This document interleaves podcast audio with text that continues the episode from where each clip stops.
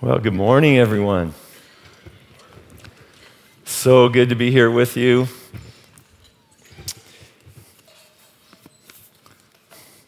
So if you're uh, here this morning, or if you're watching in Nickel Hall this morning, or if you're listening online or on a podcast, uh, we're so glad you could be with us. Today we're going to continue our series on Flourish. And um, Flourish has to do with an environment or even an ecosystem, like we'd be familiar with fish swimming around in its ecosystem, and when it's healthy, they can be healthy. And uh, a good ecosystem, a good environment provides a way for us to grow and be healthy in a vigorous way. And we believe that that is what God wants for us. So I've been thinking a lot about health these days, and even physical health. Um, Most of you know I'm pretty active, but I wanted to take my physical well-being to another level. And so, you know, I've always been uh, an active sports person, but really haven't paid that much attention to what I eat. And so other than moderating my sweet intake from time to time, really haven't focused in on that hardly at all. So I decided to do that in the last little while. And I did some... Um, Some research looking into perspectives of how we eat. People would call that dieting. And uh, I decided to try to experiment, do something radical. So radical, people were talking about it behind my back as to what was going on. Let me read you a text I received last week, if I can pull it up here. Text, and I quote, to me, "Word on the street is you're going without meat for a time. I couldn't believe my ears. I had to hear it straight from you. Are you coming over to the other side?"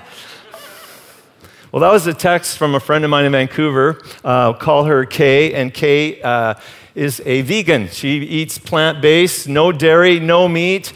I always thought it was a bit interesting how she was a server at The Keg, where they their specialty is steaks. Nevertheless, as I've discovered thinking about diet and health, there are a lot of opinions out there as to what, what you should eat to be healthy. She had hers, I experimented, and in a parallel fashion, there's a lot of opinions as to what it takes for us to be spiritually healthy. And in conducting this series called Flourish, we are saying that God's Word has a prescription for us. It has a diet, to use food terms, for us, that if we if we engage in it, if we follow it, it's going to lead us to a place of health and vitality. Last week, we went right to the beginning, and we saw how at the beginning, God's design for us was to flourish in family. And so uh, at the beginning, we saw God created man. He created Adam, and Adam's in this personal relationship with God. That is the basis for all flourishing, a personal relationship with God. Adam is there in the garden, you know, perfect setting with God, and yet God wants more for Adam. I mean, you would think, what, what more could there possibly be for him? But God existed in community, Father, Son, Holy Spirit, and He wants Adam to exist in community. And so God makes woman from His side. He creates woman. And God's design for flourishing then was for male, female, man, woman, coming together in commitment, in unity with one another, and out of that, making family, not just to bless themselves, but ultimately to bless the world. And as, as image reflectors of God, to, to multiply and to flourish so that God's image would be reflected throughout the world, and it would be good for the world.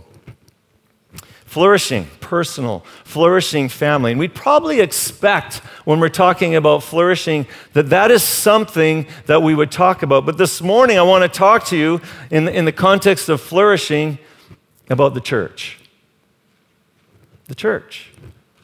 That you were meant to flourish there. Not too long ago I was looking at an artist rendition of the U District. Central Heights Church is located in the U District, and they have plans as to what is going to take place in this area over the next ten, fifteen, twenty years. And so this artist drew drawings of, you know, there's there's plant life, and there's new walkways, and there's new buildings, and what this could look like. And interesting enough, where we are today, Central Heights, did not exist in the drawing. And it really spoke to me, and, and sort of, yeah, that, that hurts, because to me it spoke that in, in many people's mind, the church is irrelevant.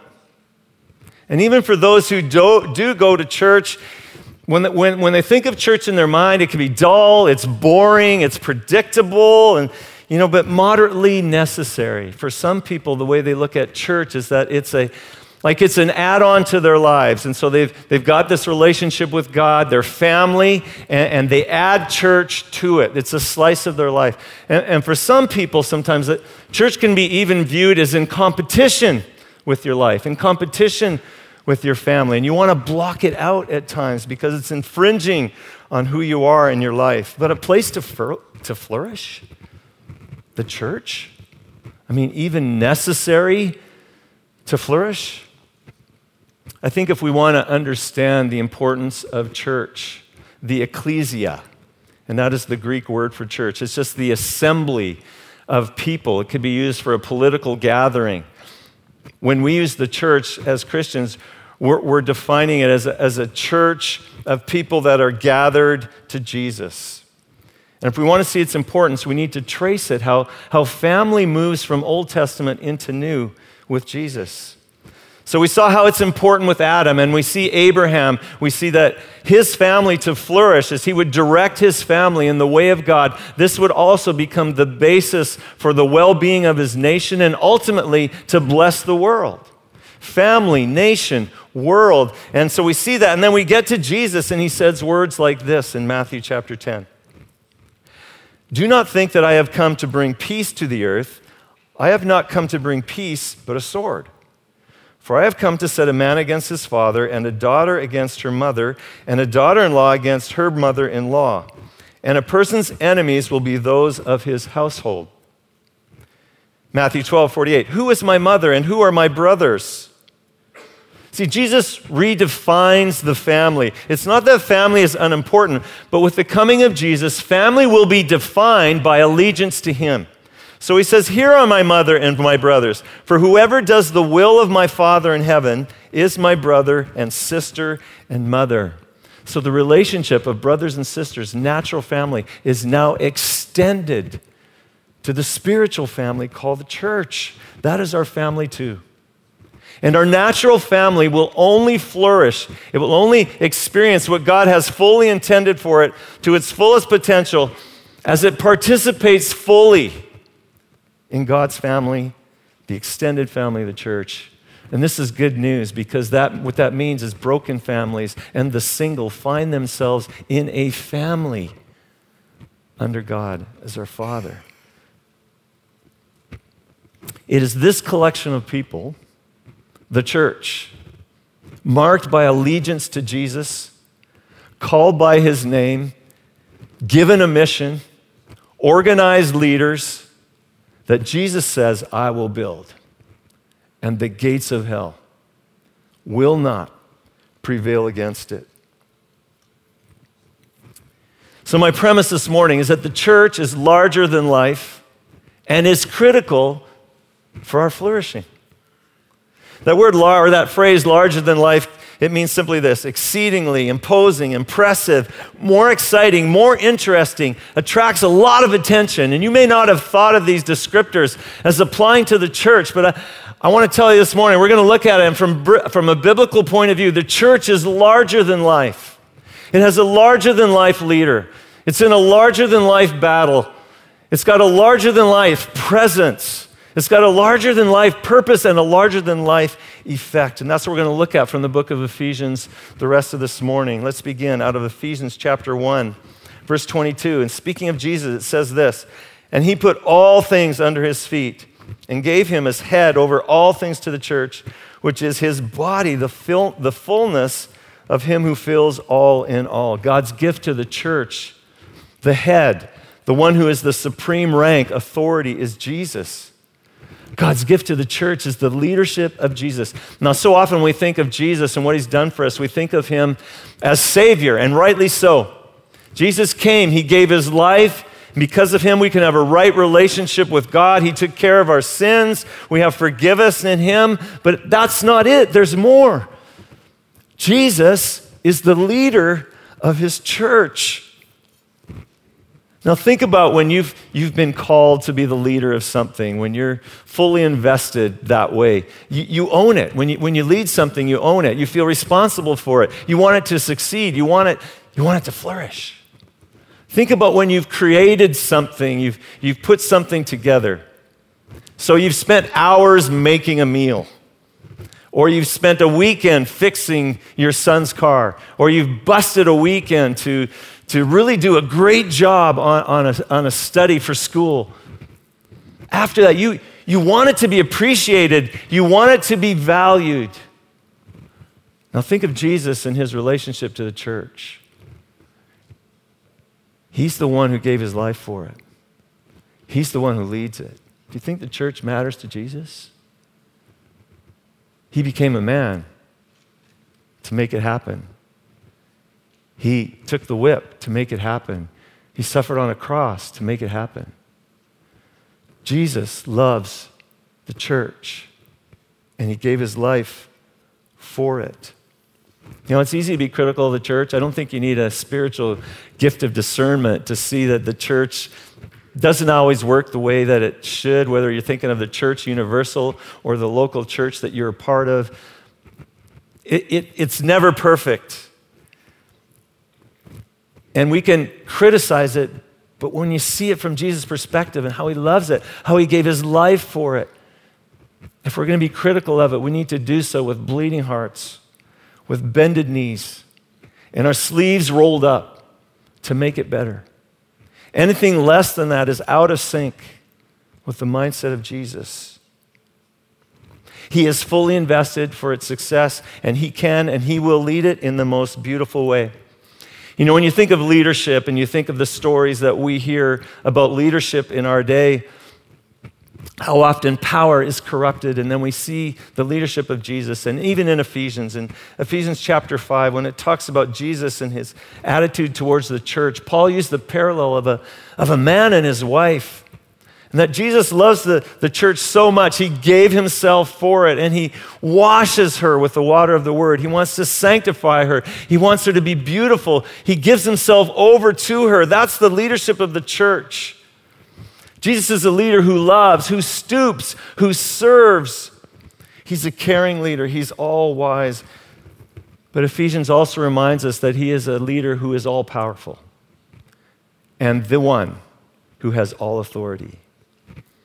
Because we also see that we are in a larger than life battle.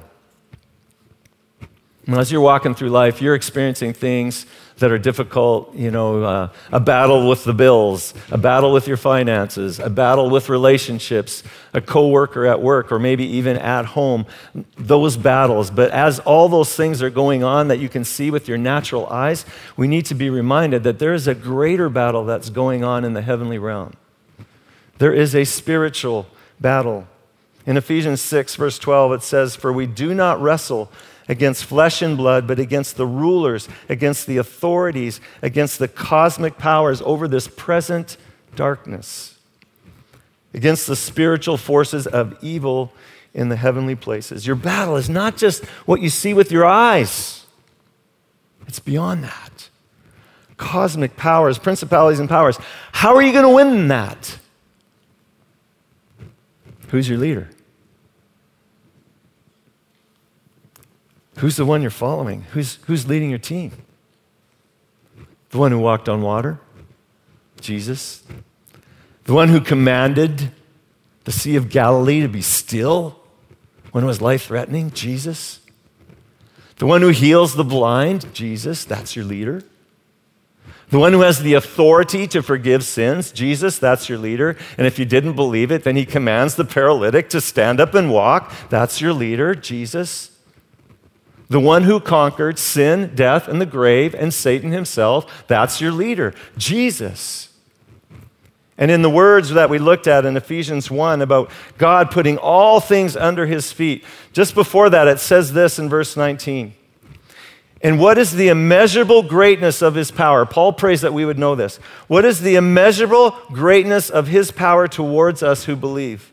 According to the working of his great might, that he worked in Christ when he raised him from the dead and seated him at his right hand in the heavenly places, far above all rule and authority and power and dominion and above every name that is named, not only in this age, but also in the one to come. The leader who has all authority and all power. We sing this song, he has no rival. That's your leader. You're on that team. And his power that raised him from the dead and placed him in that place of all authority, it says, is towards you. Towards you as an individual, towards us as a church.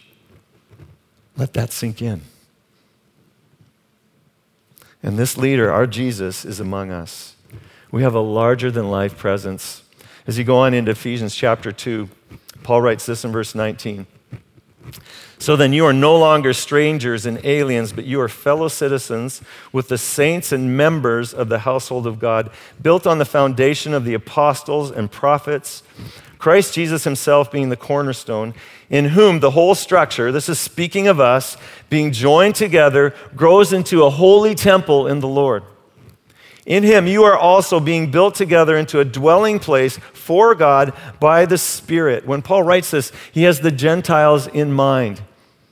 They were a people who had no hope. They were separated from God. They were not part of the covenant that God had made with the people. They were outside of that. They were foreigners. They were strangers. They were aliens to God's promise. But God says to you, that's no longer true. See, if you were a Gentile in, in the first century, you would have been so aware of this barrier, this division between you and God's people. There was a temple in Jerusalem, the one temple that Herod had built over the last decades, and it was, it was impressive. Massive white stones. The temple proper was about sixty feet high.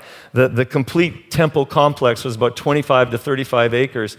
And the outer, outer area was called the court of the Gentiles, and anyone could be there, but an, unless you were a Jew, that's as close as you could get. And there's this wall of partition, and we have an inscription that, that was on those walls that we have in our possessions today, and it said this, let no man of another nation enter inside the barrier and the fence around the temple, and whoever is caught will have himself to blame that his death ensues. That's a little more serious than a beware of dog sign. Death. You enter, you're going to be killed. Jesus destroyed this barrier. He destroyed it for the Gentile, but he also destroyed a barrier for the Jew because they could only come to God through temple ritual, through animal sacrifice, and now they come through to God through Jesus. And what Paul is telling us here, the temple is no longer, no longer a physical entity. It is a living relationship with God where his people together become the living temple, the very place where God meets with his people, the temple of God. That's what we are right now as we are meeting. We are meant to be the meeting place of God, right here, right now, his church. And all across this city, there are expressions of that. And all over the world, there are expressions of that. The universal church, meeting in localities where God's presence is manifest. It's made known and visible. And this church has a larger than life purpose. Ephesians chapter three, verse nine. Before we read that, Paul talks about his calling, that although he was one of the greatest of sinners because he had persecuted the church, God intervened in his life and he gave him this calling to preach the good news of Jesus Christ, and that this good news was for all people. So it doesn't matter what nationality you're from this morning, it doesn't matter what social strata you're from, the good news of Jesus Christ is offered to each and every person. And Paul was He was criticized, he was punished, he suffered physically for this message that he preached. But it was a miracle, what God did. If you understood how much Jew and Gentile, how much animosity there was between them, but as they both experienced Jesus, they come together to be the church, and they gather in worship to be the church. and they serve and they love on one another, now standing together as one family under God. This was jaw-dropping. This is a miracle. Paul says this is the power of the gospel. And so when we meet and, and you see different generations and they can sit in the same room and worship together, when you see different nationalities and they sit in the same room and they can worship together, when you can see those who were once enemies now worship together as friends, not only friends, but family under God. This is the power of the gospel.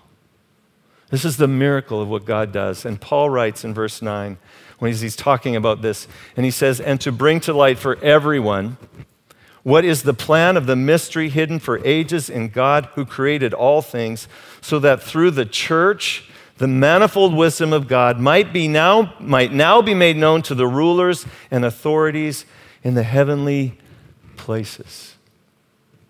In other words, as we meet, as we live out our lives together in community, as the Church of Jesus Christ, it's not only the, the city of Abbotsford that watches and observes what's going on, but the very heavenly be- beings, the angels, the principalities, the powers, they watch and they marvel as to the power and the wisdom of God's gospel and how it works itself out in this larger-than-life church. John Stott wrote, "It is as if a great drama is being enacted. His history is the theater, the world is the stage, and the church members in every land are the actors. God himself has written the play, and he directs and produces it act by act, scene by scene. The story continues to unfold. But who are the audience? They are the cosmic intelligences, the principalities and powers in the heavenly places." Now, you may think the church is boring and irrelevant, but they don't. The heavenly realm doesn't. To them, it is impressive. It is attracting their attention. It is the larger-than-life church of Jesus Christ. The church has so much potential. It is the gathering of people from all walks of life, centers of influence, educators, politicians, business leaders, family. It's unlike any other organization in the world, led by Jesus Christ and infused with his presence. And it can and will have a larger-than-life effect.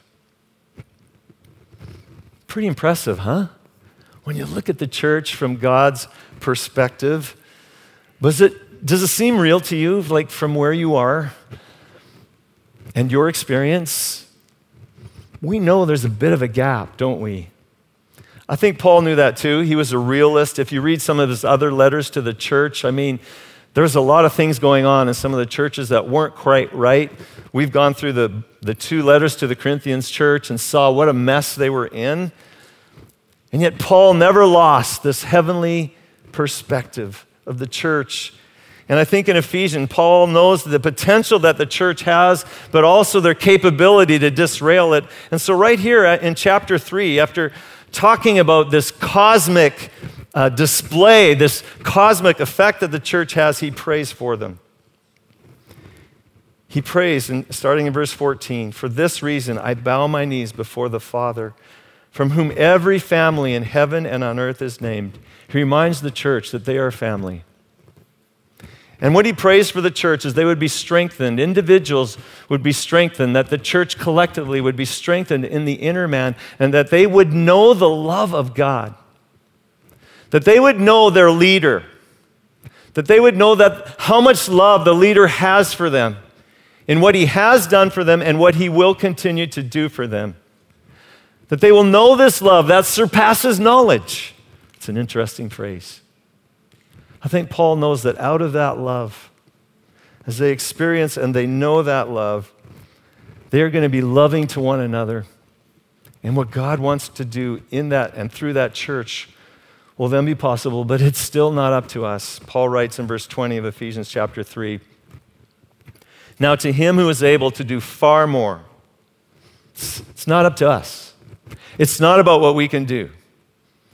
It's about our leader. Now to him who is, about, who is able to do far more abundantly than all that we can ask or think, according to the power at work within us, to him be glory in the church and in Christ Jesus throughout all generations, forever and ever. Amen. Let me close this morning by just talking about how we work out this larger-than-life experience of the church, where we are today, where you are, and what, wherever your home church is. Let me begin by saying this. How do we, how do we start? Know your leader. Know Jesus. Somebody asked me this week, how can I help you? We were talking about church, and it was, I mean, it was a question just it was amazing. Like, how can I help you? He said, and I said, the greatest thing that you can do for me as a pastor is to just be in love with Jesus, follow him, and let him transform your life. When I see that happening in people's lives, that's all that I need. I don't need anything more than that. The church is made up of individuals, and as we increasingly become those who lead by loving Jesus and knowing him as our leader and listening to what our leader says, we take on the, the image of Christ. We begin to reflect him to the world. Know your leader. Live in his authority. Be courageous where he's calling you to be courageous. But then prioritize the church. It's both and. Have this vibrant, living, personal relationship with Jesus. But understand and know, as we've talked about this morning, that the church has to be part of that. Prioritize the church. Give of your time, your talent, your treasure. I'm sure you've heard of those phrases before. And maximize your local church experience. I don't know if you're a guest with us this morning, if you're listening online. You need to be part of a local church. You need to put your roots down in a local church where you can know and be known, where you can encourage and build one another up. You have gifts to give to a local church family, and they have gifts and encouragement to give to you. You need to put your roots down. Be faithful. Last week, we talked about a book called Spiritual Parenting by Michelle Anthony. In there, she talks about the importance of faithfulness to a church for a family, particularly if your kids are going to a, a, a public school where, you know, all day long, their faith is not being built up in Jesus. And And even for us as adults in the workplace, your, your faith is often, it's not an environment that's building you up in your relationship with Jesus. And we need these spaces, we need these places where we can come and take a breather and be in a safe place where we can hear God's word, be encouraged by one another, and then go out again. Michelle says, going to church once a, once a month is not just going to cut it. It is not enough. Be faithful. Take ownership for your church.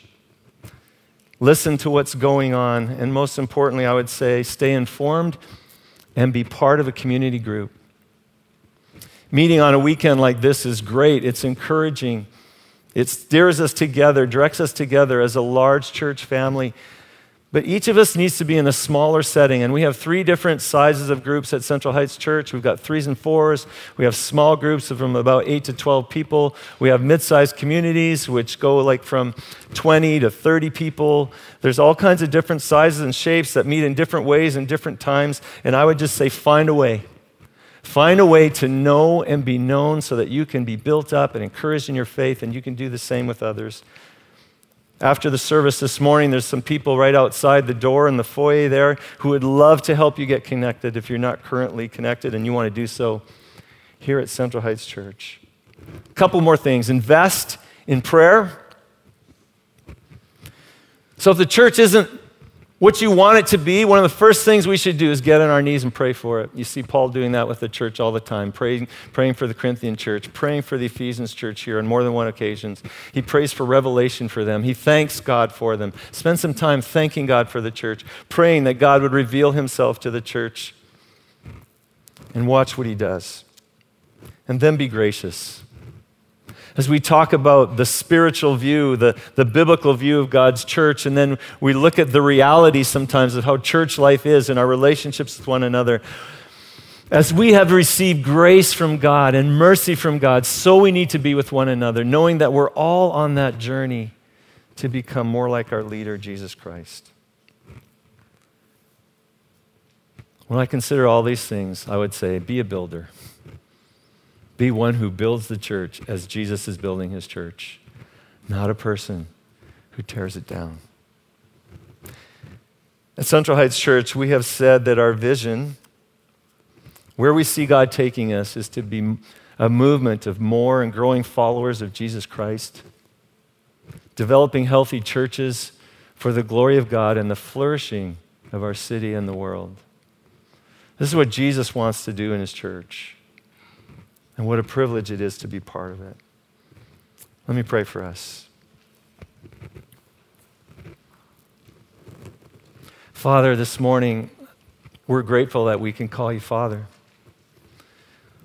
We're grateful, Lord, that in one of the ways that you articulate the church to us is as a family, and that you are the Father to us, and that you have given us Jesus not only to be our Savior, Lord, but to be our leader, to be our head.